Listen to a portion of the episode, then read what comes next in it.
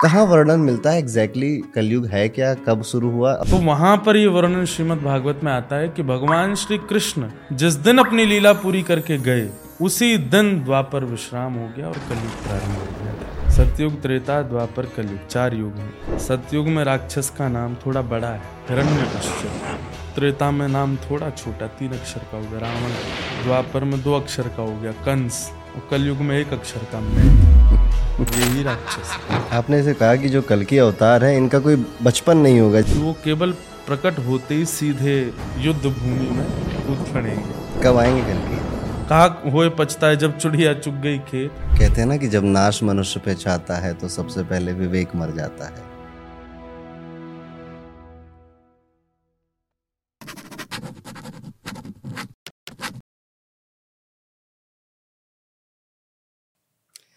इंद्रेश जी आपका दी अरुण पंडित शो में बहुत बहुत स्वागत है। बहुत बहुत धन्यवाद। जय श्री कृष्ण। मेरे मन में ना बड़े दिनों से प्रश्न चल रहे हैं और आज आप मुझे मिले हो तो मैं उनसे सब कुछ आपसे पूछने वाला हूँ। ये प्रश्न है कि कहीं मैंने सुना कि कलयुग का अंत हो चुका है। कोई कह रहा है कि दोपहर अभी चल रहा है। कोई कह रहा है कि कलयुग अभी पाँच हज़ार साल ही हुए हैं बाकी अभी बहुत बचा तो हर एक अलग अलग मत है। तो आप जैसे भागवत महापुराण की कथा करते हैं कहाँ वर्णन मिलता है? एग्जैक्टली exactly कलयुग है क्या? कब शुरू हुआ? और किस किस कथा के किस प्रकरण के बाद शुरू हुआ? हम्म, तो एक्चुअली क्या है कि श्रीमद् भागवत में राजा परीक्षित जिनको सात दिन में मृत्यु का श्राप लगा और उसके बाद में भागवत की कथा सुखदेव जी ने उनको सुनाई तो वहीं पर वर्णन आता है कि कलयुग प्रारंभ कब हुआ कैसे हुआ और उनको कैसे पता चला। जब राजा परीक्षित राजा बने तो उनका राज शासन बहुत सुंदर था। कहते हैं कि कारागृहों में जंग लग गई थी। और जो सिपाही वगैरह थे, ये लोग भी घर ही रहते थे। क्यों? क्योंकि कोई काम ही नहीं, कोई कुछ गलत करता ही नहीं था। इतना अच्छा राज्य चल रहा था राजा परीक्षित का। तो राजा परीक्षित स्वयं घूमने जाते थे। पूरे नगर में घूमते हुए देखते थे, कोई कष्ट तो नहीं। एक दिन उन्होंने देखा कि एक बैल, वृषभ, अपने एक पैर पर खड़ा है और उसके तीन पैर कटे हुए हैं। तब उन्होंने जाकर के उससे पूछा कि तुम्हारे तीन पैर किसने काटे तभी उन्होंने देखा कि काला काला विकराल व्यक्ति कुरूप बिल्कुल उसको देख करके ऐसा लगे कि इसको देख ही नहीं पाएँगे। आँखें अपने आप बंद हो जाएँ। इतना उसका रूप भी कुरूप था और फिर उसका स्वभाव भी मुख से ऐसे ही दिख रहा था कि ये इंसान भी हृदय से भी कुरूप है। वो तलवार लेकर के चौथा पैर काटने के लिए आया। तब राजा परीक्षित ने अपनी तलवार निकाली। बोले, कौन हो तुम? और ये क्या कर रहे हो? तो वो मुस्कुरा करके बोला, महाराज, ये धर्म है। इसके चार पैर हैं, तीन मैंने काट दिए। सत्य, दान, दया और पवित्रता। अब इसका चौथा पैर बचा है, सत्य। उसको मैं काट रहा हूँ, मेरा नाम है कलयुग। तो जब उसने अपना नाम बताया कलयुग तो राजा परीक्षित एक बार को तो सहम गए। बोले, तुम कैसे आ गए? जिस दिन भगवान योगेश्वर कृष्ण धराधाम से अपनी लीला पूरी करके प्रस्थान किए उसी दिन मैं आ गया था। बस धीरे धीरे थोड़ा बड़ा होने का प्रयास कर रहा था। आज कुछ वर्ष निकल गए हैं। अब मेरा प्रभाव शुरू होने वाला है। तो वहाँ पर यह वर्णन श्रीमद् भागवत में आता है कि भगवान श्री कृष्ण जिस दिन अपनी लीला पूरी करके गए, उसी दिन द्वापर विश्राम हो गया और कलयुग प्रारंभ हो गया था, जिसको आज मानते हैं लगभग साढ़े पाँच हज़ार वर्ष से अधिक हो चुका है। इतना ही अनुमान बताते हैं। तो कलयुग चल रहा है। ये प्रमाण श्रीमद भागवत में बताया गया। मैंने ये भी ऐसे सुना है कि कलयुग में आ, अच्छा है कि कलयुग चल रहा है। भगवान को प्राप्त करना आसान है। इसमें क्या सच्चाई है? बिल्कुल सत्य बात है। यत फलम नास्ति तपसा ना योगेन समाधिना तत्फलम लभते सम्यक कलौ केशव कीर्तनाथ मैंने एक जगह और ये बात कही थी कथाओं तो मैं कहता ही हूँ कि सतयुग त्रेता द्वापर कलयुग चार घंटे की भगवान की दुकान है। सतयुग में खुलती है। तो चीज़ें महँगी हैं मतलब भगवत प्राप्ति महँगी है। त्रेता में थोड़ी सहज है, द्वापर में थोड़ी और सहज है। कलयुग भगवान का क्लोजिंग टाइम है भाई, अब ये दुकान बंद करनी है और लोग बाग जो हैं वो बड़ी हड़बड़ी में हैं तो भगवान अपनी प्राप्ति बहुत सहज कर देते हैं। कुछ नहीं, केवल कुछ ना करे, घर पर पड़ा रहे और केवल हरिश शरणम हरिश शरणम हरिश शरणम। श्री कृष्ण गोविंद हरे मुरारे, हे नाथ नारायण वासुदेव।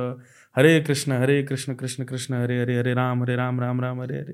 केवल ये सामान्य भाव से केवल कीर्तन मात्र कर ले इसी से उसका कल्याण उद्धार संभव है। तो कलयुग में भगवान सहजता से अपनी प्राप्ति कराते हैं। ये बात बिल्कुल निश्चित है। महाराज जी ऐसे कलयुग में आ, कहा जाता है कि इंसान करप्ट हो जाएगा हम्म। वो बुरा सोचेगा दूसरों के बारे में बुरा कर्म भी करेगा।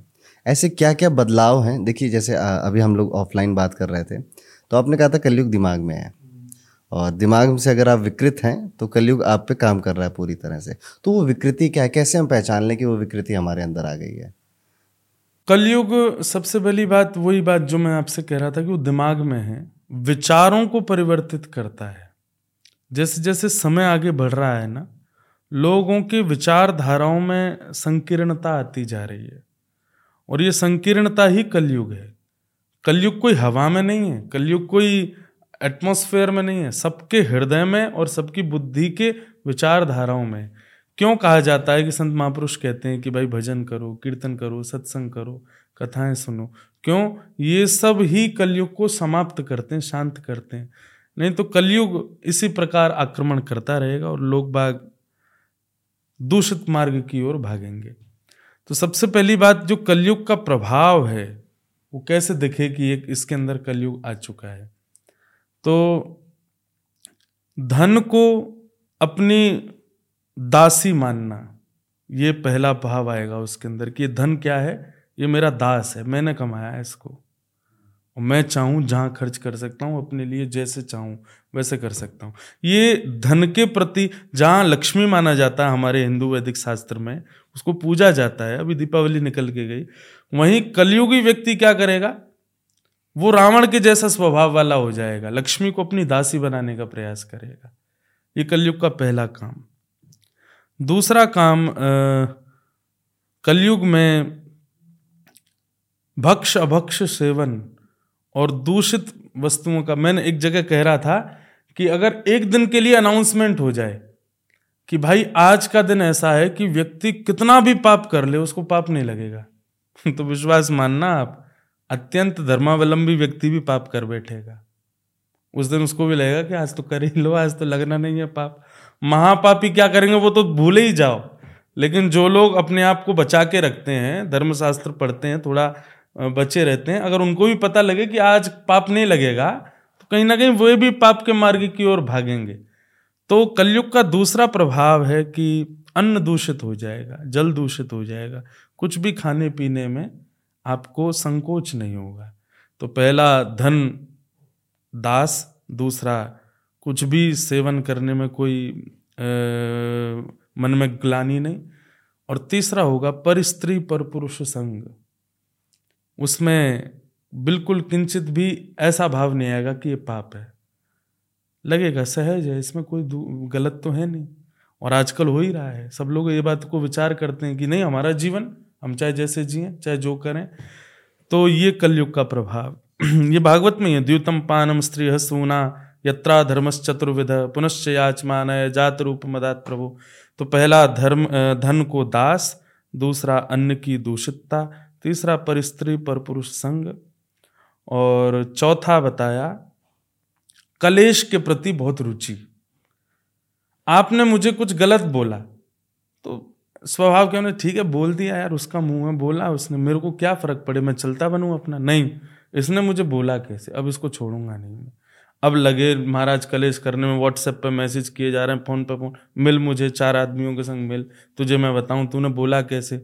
फेसबुक पे किसी ने कमेंट गलत डाल दिया फ़ोटो पे इसको ढूंढो कौन है ये? इससे विवाद करो। मतलब विवाद के प्रति रुचि हो जाना। ये कलयुग का प्रभाव। और पांचवा बिना मेहनत के धन कमाने की रुचि रखना। कि हमें मेहनत भी ना करनी पड़े और हम धन भी कमा सट्टा खेलना। हाँ वो सत्ता तो पहले ही आ गया द्यूतम में पर पड़े पड़े हमको कैसे भी पैसा मिल जाए। मेहनत ना करना पड़े श्रम ना करना पड़े। आजकल लोग इस चीज़ पर ज़्यादा बिलीव करते हैं। कि क्या करें ऐसा जिससे हमारी एक एक इनकम कहीं से आती रहे थोड़ी थोड़ी लेकिन लोग भूल जाते हैं कि उसमें कलयुग का निवास है। मेहनत करके कमाओ तभी कलयुग से बचेंगे। तो ये पाँच कुछ सिम्टम्स हैं लोगों के। इन पाँच स्थानों में कलयुग अगर ये दिखे किसी में समझो कि उसके ऊपर कलयुग का प्रभाव है। महाराज जी आपने वो भोजन की बात करी। तो कई लोग हैं जैसे कि नॉनवेज खाते हैं पर वो भक्ति भी करते हैं। हम्म। तो क्या ये पापी इनको भक्ति लगेगी नहीं? बिल्कुल। क्योंकि आप अन्न और अ, किसी न किसी भक्ति का स्वभाव क्या? ईश्वर सर्वभूता नाम हृदय से अर्जुन तिष्ठति। सबके अंदर ठाकुर जी विराज रहे आप किसी के साथ कुछ दंड देते हो आदि करते हो वहाँ पर भी लोग मेरे से ये पूछ लेते महाराज जी आप कहते हो सब में भगवान है तो फिर तो किसी को दंड भी मत दो। नहीं वो बात अलग आ जाती है पर जब आप भोजन कर रहे हो तो उस जीव का क्या दोष था? क्यों मारा गया? उसका कोई अपराध तो नहीं था? आपने केवल अपनी क्षुधा निवृत्ति के लिए उसको मार दिया। और उसको पा लिया। मैंने कह, मैं कहता हूँ कथाओं में कि भोजन करने का जो स्वाद होता है ना, वो केवल छह मिनट तक ही रहता है। कितना भी स्वादिष्ट भोजन हो, छह मिनट के बाद वो स्वादिष्ट नहीं लगता। छह मिनट के लिए एक परिवार की व्यक्ति को खत्म कर देते हैं हम, वो खा जाते हैं।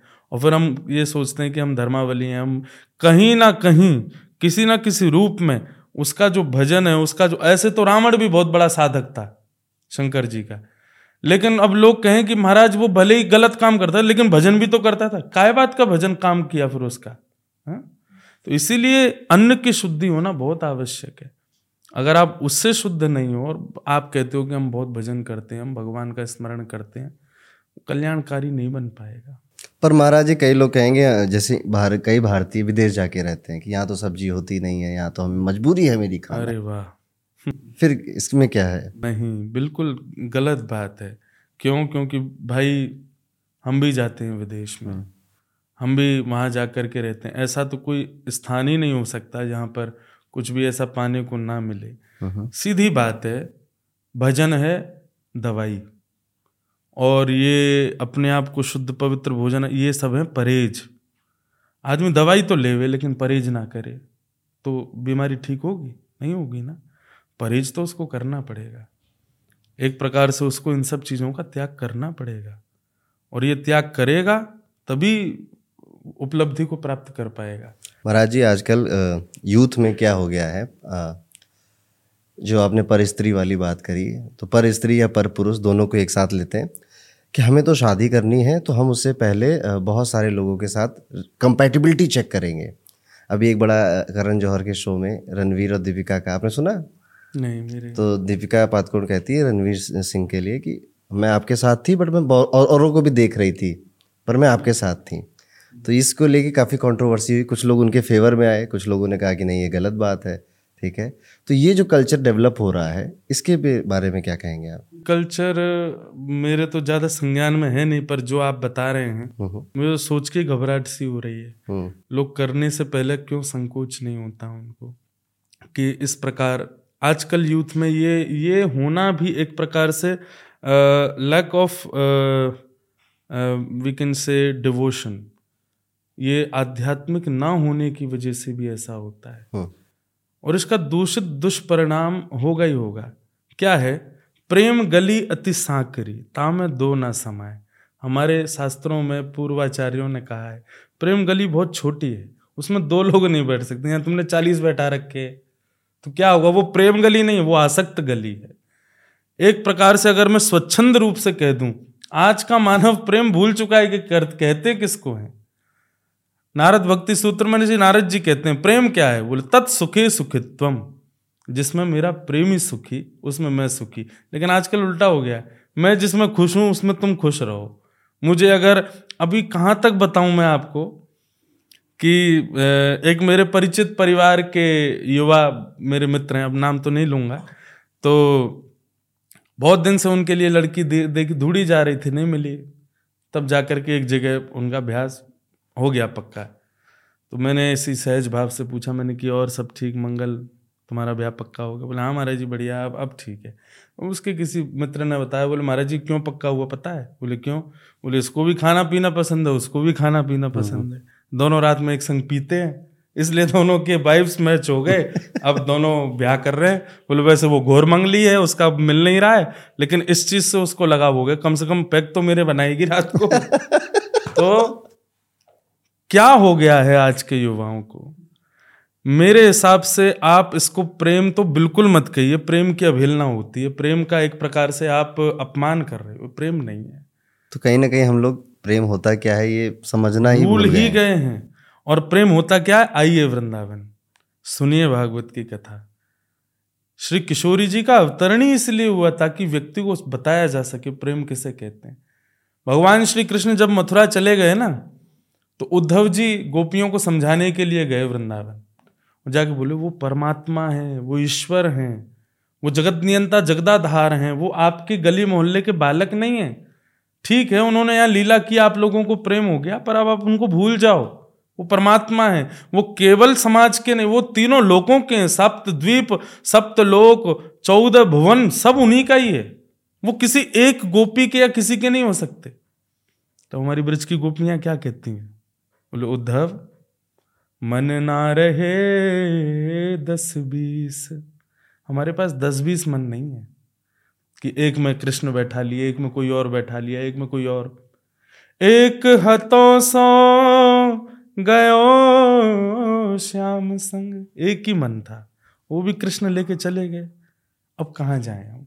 अब तुम्हारे लिए वो परमात्मा होंगे, तुम्हारे लिए कुछ भी। हमारा तो उनसे प्रेम है। और उद्धव, ये तुम आके हमको समझा रहे हो ना? मथुरा कोई दूर नहीं है वृंदावन से। छह किलोमीटर है बस। हम दिन में दस बार जाके मिल के आ सकती हैं, लेकिन हमारा प्रेम ये नहीं सिखाता। कि हम जाके उनको असहज करें। हाँ हम उनकी हैं। अब चाहे वो कहीं रहें, हमको इसी में संतोष है कि हम उनकी हैं। ये है प्रेम। उद्धव जी महाराज कह के गए थे भगवान से, शाम को आ जाऊँगा लौट के। छह महीना बाद लौट के गए। भगवान बोले, क्यों रे उद्धव, तू तो कह रहा था शाम को आ जाऊँगा। उद्धव ने चरण पकड़ के कहा, महाराज, आप भगवान हो, जगत नियंता हो वैकुंठ नाथ हो। लेकिन मेरी प्रार्थना स्वीकार करो, आप सब छोड़ो वृंदावन में ही रहो। ऐसा प्रेम आपको कोई नहीं कर सकता। हमारे वृंदावन तो प्रेम का राजधानी है। तो भैया आजकल के युवाओं से मेरी प्रार्थना यही है। आप जिसको प्रेम या प्यार का शब्द कह रहे हो वो आसक्ति है। क्या बोलते हैं इंग्लिश में? अट्रैक्शन इन्फेचुएशन हाँ जो भी बोल लो बहुत सारे नाम है। उसको प्रेम या प्यार मत कहिए। और ये अब नहीं कुछ वर्ष बाद जब थोड़े वृद्ध हो जाओगे ना तो रुलाएगा बहुत कि मैंने ऐसा क्यों किया? क्योंकि हृदय नष्ट हो चुका है। अरे भाई जगह इतनी थी वहाँ पे चालीस घुस जाएँगे तो वो तो अस्त व्यस्त हो गई ना खत्म। हृदय तो हम लोगों का नष्ट ही हो चुका है। इतने सारे लोगों के साथ में हम लोग व्यवहार कर देते हैं। हृदय कहाँ बचता है फिर?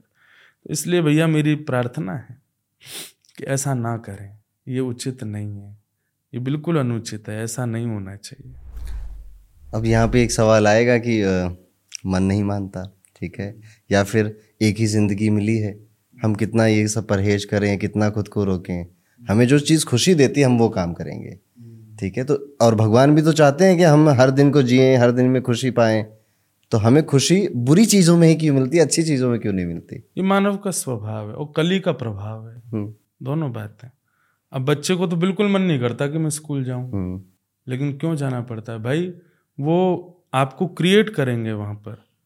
आगे लाइफ में, हमारे यहाँ क्या है कि हमारे यहाँ थोड़ा आगे का सोच के चलते हैं। आप एस्ट्रोलॉजर हैं, आप तो जानते हैं इस बात को कि फ्यूचर हमारा अच्छा हो, उसके लिए अभी तब करो ताकि आगे भोग सको। अभी क्या हो गया? उल्टा हो गया है। आगे किसने देखा? अभी भोग लो। पर नहीं, जब व्यक्ति इस प्रकार का स्वभाव वाला हो जाता है ना कि अभी कर लेते हैं यार, एक ही लाइफ तो मिली है। नहीं, आप पछताओगे बाद में। अंत बहुत कष्ट में निकलने वाला है कि मैंने ऐसा उस समय क्यों किया? उस समय हमें लगता है कि ये ठीक है, ये उचित है। रावण को कितना समझाया, कुंभकर्ण तक ने समझाया, भैया, ये गलत कर रहे हो आपने जो किया। बोले, मुझे मत समझाओ, मुझे ज्ञान मत दो। अंगद जी महाराज गए समझाने के लिए। बोले, मुझे मत समझाओ। ये होता है। भगवत गीता में तो भगवान कहते हैं कि, भाई, जब किसी की जीवन में मुझे किसी का वो करना होता है मतलब तो वो वो बुद्धि से, विवेक से बिल्कुल शून्य हो जाता है। तो ये तो बहुत गलत विचार है कि हम एक ही जीवन मिला है जी लेते हैं। आपको क्या पता है? बस शास्त्र आज्ञा करेंगे कि बाद में बहुत पछताओगे कि मैंने ऐसा क्यों किया? एक ही जीवन तो मिला था। मैंने क्यों नहीं संभाला? मैंने क्यों नहीं सुधारा? मैंने क्यों उन सब चीज़ों को किया जो मन प्रायोरिटी दे रहा था? ये बाद में पछताएँगे। तब क्या करोगे? तब कुछ नहीं करोगे। कहा हुए पछता है जब चुड़िया चुग गई खेत फिर तो सब हो जाएगा खत्म। फिर कुछ नहीं कर पाएँगे। कहते हैं ना कि जब नाश मनुष्य पे चाहता है तो सबसे पहले विवेक मर जाता है। बिल्कुल। सतयुग में जो असुर होते थे राक्षस होते थे ये दूसरे लोक में होते थे। किसमें सतयुग में। जी। सतयुग में जो असुर होते थे राक्षस होते थे दूसरे लोक में होते थे। त्रेता में ये दूसरे देश में हुए। राम जी अयोध्या में थे वो लंका में थे। द्वापर में अपने घर में हुए असुर या फिर राक्षस या फिर जो असुरी प्रवृत्ति के कलयुग में ये अपने अंदर होंगे अपने मन में होंगे और वही शायद कली है। हाँ मैं एक बात मैं कथा में कहता हूँ। सतयुग त्रेता द्वापर कलयुग चार युग हैं। सतयुग में राक्षस का नाम थोड़ा बड़ा है। हिरण्य कश्यप त्रेता में नाम थोड़ा छोटा, तीन अक्षर का हो गया। रावण। द्वापर में दो अक्षर का हो गया। कंस। और कलयुग में एक अक्षर का मैं। यही राक्षस है कलयुग में। ये मैं, अहंकार, अहमत्व, यही राक्षस है। और इसी को मारेंगे भगवान कल की आ करके कब आएँगे कल की?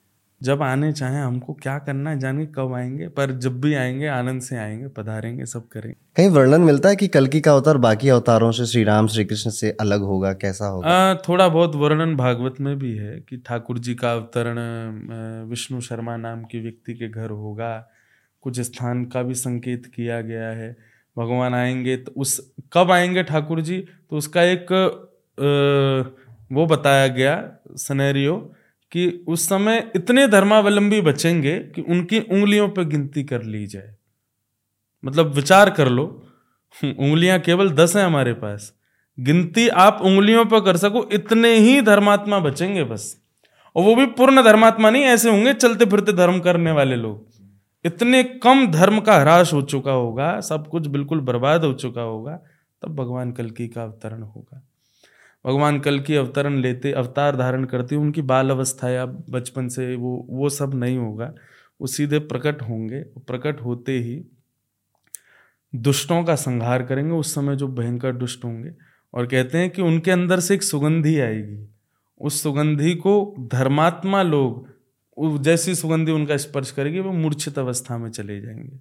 और इतने में ही कल की भगवान सबका संहार करके कलयुग को विनाश कर देंगे और सतयुग प्रारंभ हो जाएगा। तो जो लोग भगवान की सुगंधी लेके शयन कर गए थे ना वो जब उठेंगे तब सतयुग प्रारंभ हो जाएगा। तो ऐसा बताते हैं। श्री राम जी के साथ हनुमान जी थे श्री कृष्ण के साथ दाऊ भैया थे। कलकी के साथ कहा जाता है सात चिरंजीवी आएँगे और वो सब साथ में मिलकर लड़ेंगे क्योंकि कली जो है वो इतना पावरफुल होगा कि कलकी जी अकेले नहीं उससे युद्ध करेंगे। इसमें कोई सच्चाई है? सप्त चिरंजीवी तो वैसे चारों युगों में हम्म। सत्युग इसीलिए उनका नाम चिरंजीवी है, क्योंकि वो चिरजीवी हैं। वो उनका कभी अंत नहीं होता। तो इसलिए कलयुग में भी निश्चित वो रहेंगे। और ये सातों चिरंजीवी चारों युगों में चारों ठाकुर जी जो भी प्रकट हुए, सबके संग रहे हैं। तो निश्चित है कलयुग कली भगवान के साथ भी रहेंगे।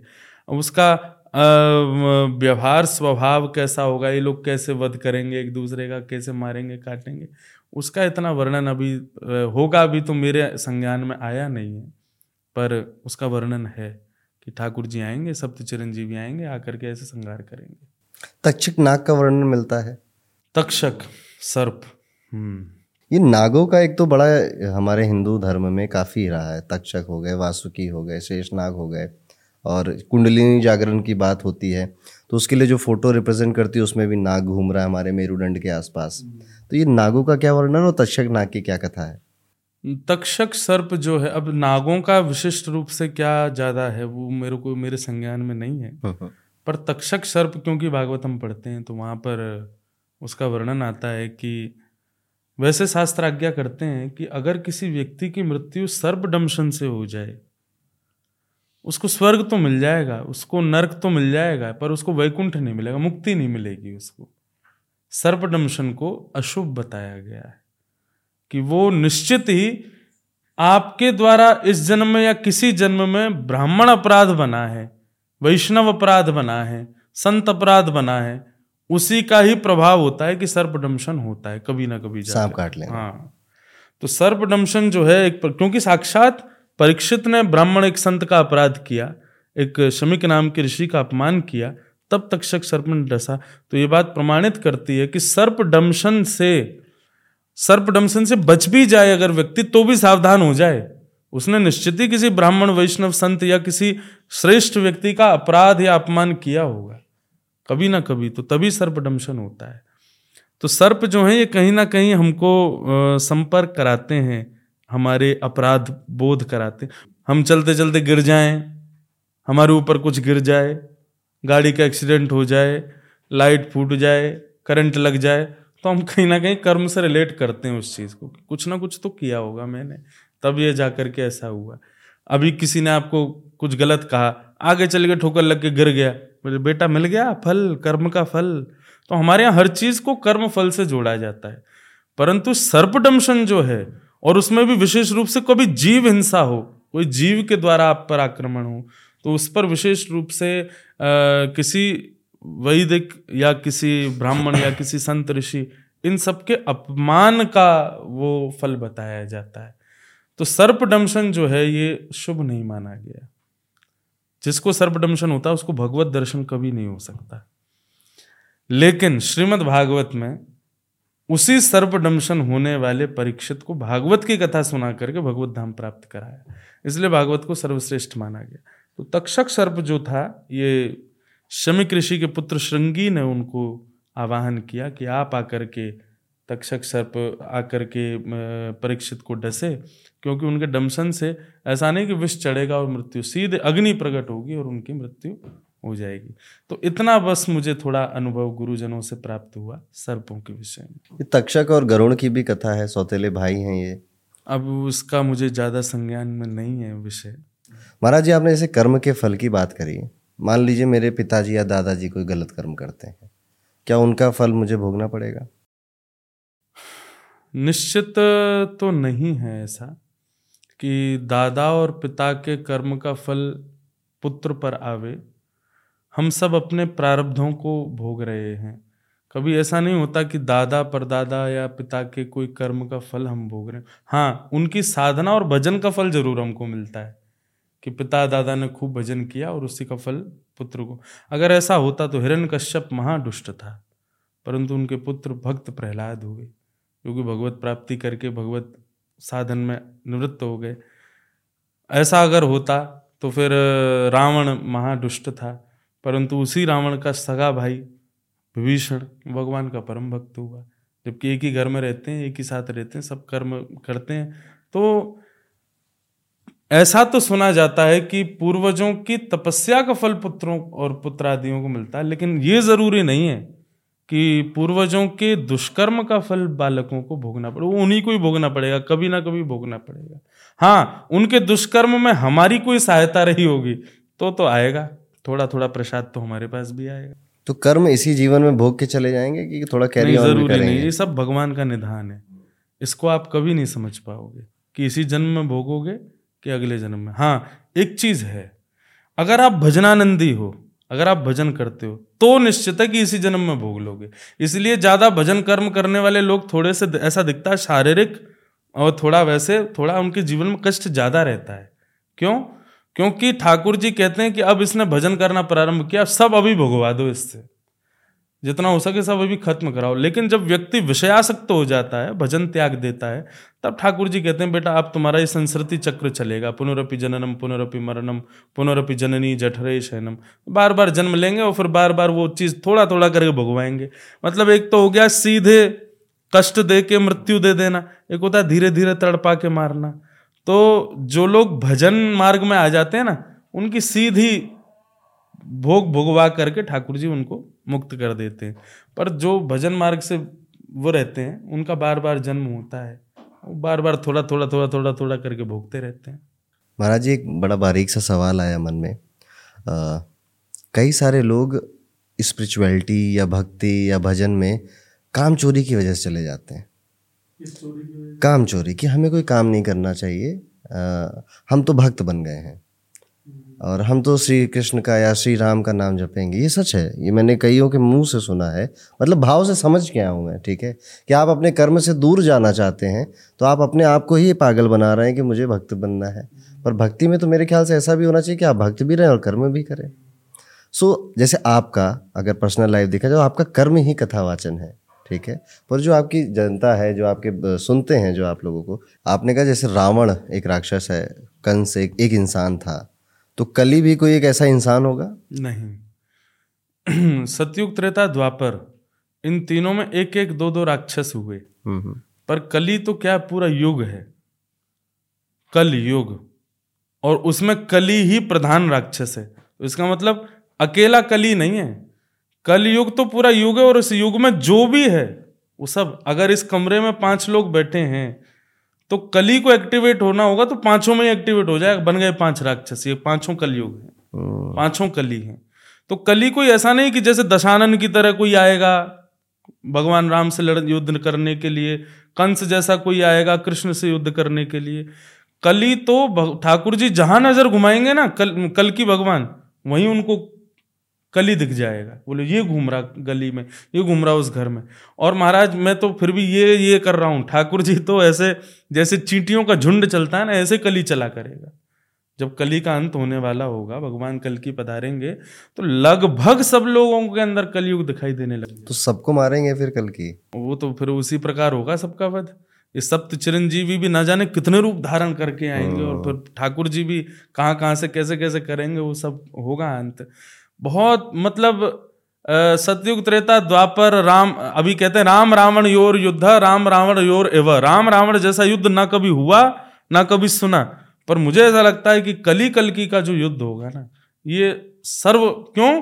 क्योंकि एक रावण नहीं है, अनंत रावण, जहाँ नज़र घुमा रहे हैं वहीं, वो चट्टान के ऊपर भी बैठा है, नदी में नाव भी चला रहा है, गाड़ी भी चला रहा है, मेट्रो भी चला रहा है, फ़्लाइट उड़ाने वाला पायलट भी कली है, सबके अंदर कली है।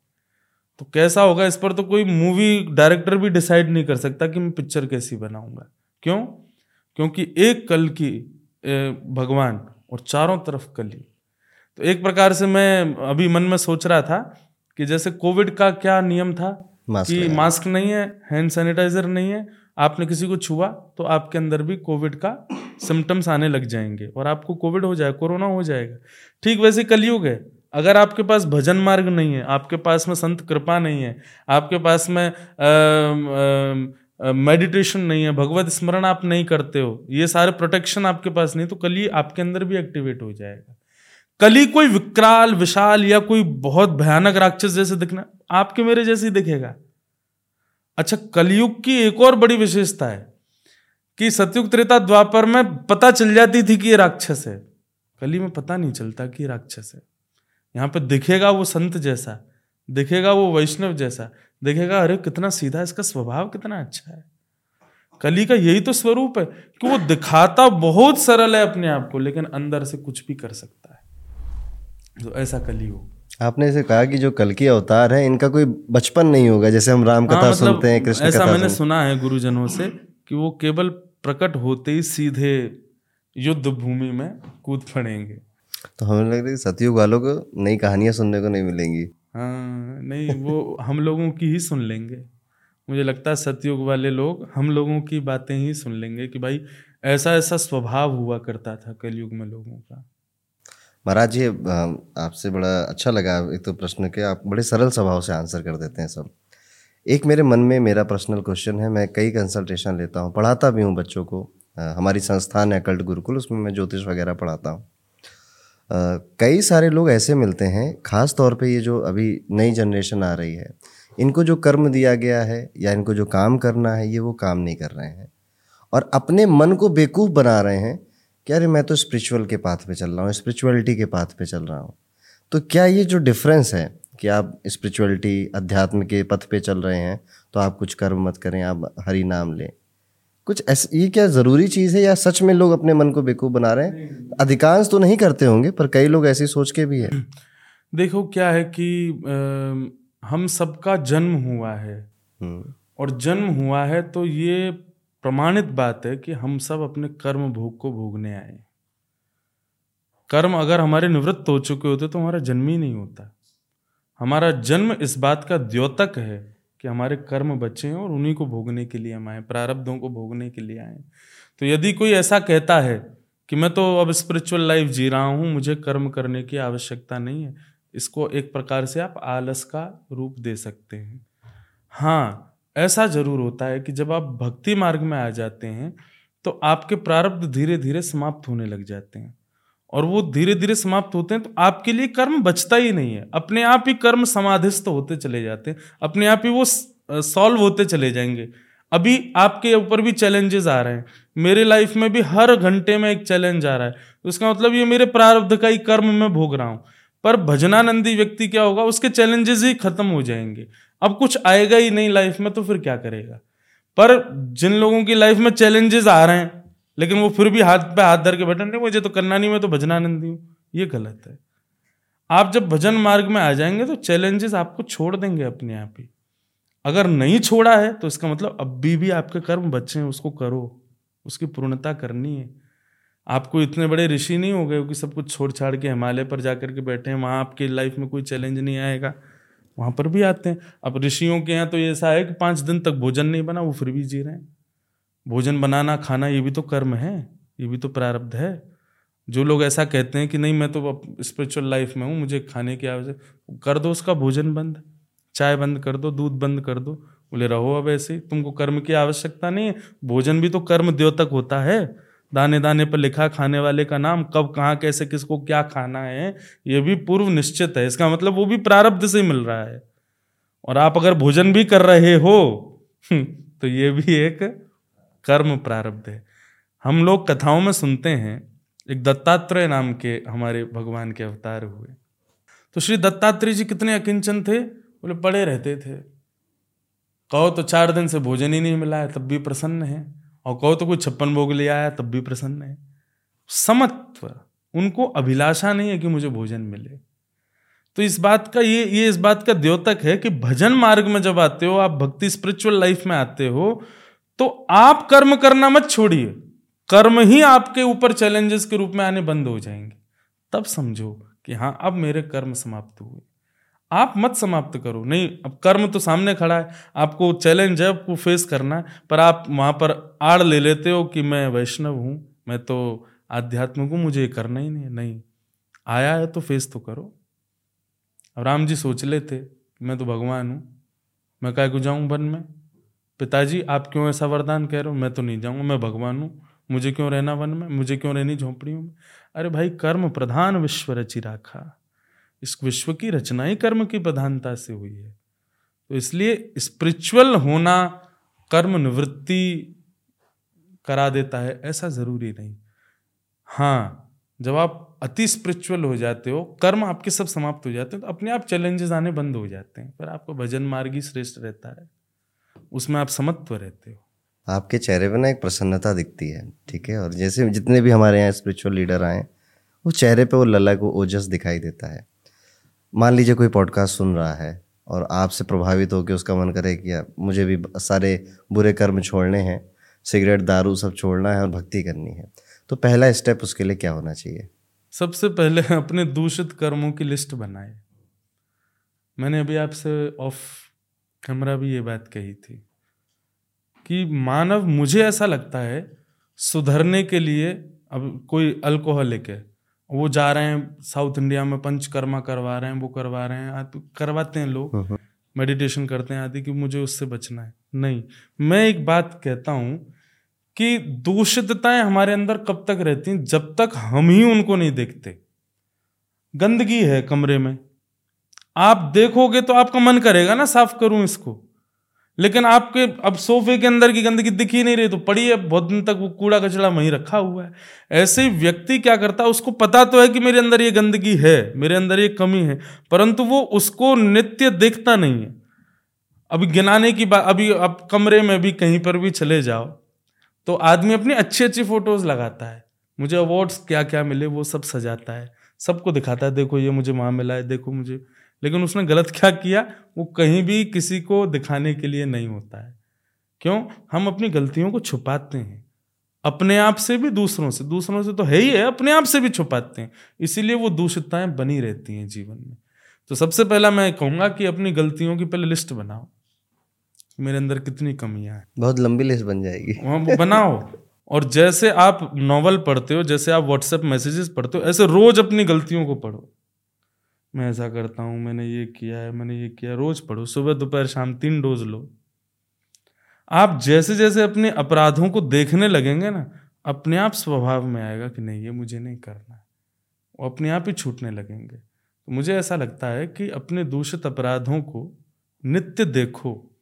शीशे में खुद को देखते हैं ना, बाल खराब हो, आँखों का काजल फैल रहा हो, हैं? कुछ भी अस्त व्यस्त हो हम तुरंत सुधारते हैं। हम्म, हम्म। शीशे का यही तो काम है। ठीक वैसे ही अपने अपराधों को भी शीशा की तरह एक जगह लिख लो। फ्रेम करा के कमरे में रखो अपने। रोज देखो। देखने मात्र से ही आपके अंदर व्यवहार आने लगेगा कि मुझे ये चीज़ ठीक करनी है। मुझे इस पर काम करना है। तो सबसे पहले तो लोग क्या करते हैं? गीता पकड़ लेंगे। लोग जाएँगे रामायण जी पढ़ने लग जाएँगे। बोले अब मुझे ठीक होना है इससे ठीक होना है। वो बात का विषय है। पहले अपराधों को खूब देख लो। आपको बुद्धि विवेक आपके हाथ फिर उस अपराध की ओर जाएँगे तो आपके अंदर से अपने आप ही वजह नहीं नहीं नहीं, तू सुबह देख के आया था, नहीं करना है बचो इससे। धीरे धीरे यहीं से प्रारंभ करो। फिर उसके बाद आश्रय लो, भागवत जी का, गीता जी का, रामचरित, फिर किसी एक गुरु का आश्रय लो। लोग इस बात पर भी प्रश्न करते हैं कि महाराज जी, हम गुरु किसको माने? हमारे वैदिक सनातन धर्म में इतने सारे गुरुजन हैं। मेरा ऐसा मानना है जिसको देख करके सर झुकाना ना पड़े अपने आप झुक जाए। हम्म। जिसको देख करके हाथ जोड़ने ना पड़े अपने आप जुड़ जाए। जिसको देख करके अपने अपने हृदय के कुभाव प्रकट ना कर अपने आप प्रकट हो जाए वही गुरु है। उसका आश्रय ले लो। बस सब ठीक हो जाएगा। इंद्र जी बहुत अच्छा लगा आपके साथ इस पॉडकास्ट में बात करके। हमारा जो थीम था कली कलयुग और कलयुग इंसान के अंदर आपने कई सारी नई चीज़ें बताई। कि आप ऐसा मत सोचो कि कोई काले रंग का राक्षस आएगा आप ही बन जाओगे। हम्म। और अभी भी अगर वो प्रकृति आ रही है आपके मन में तो वक्त है उसे लिख कर अपने आप को सुधारने का गुरु के मार्ग में जाने का। धन्यवाद हमारे इस पॉडकास्ट में आने का। हरे कृष्णा। हरे कृष्ण।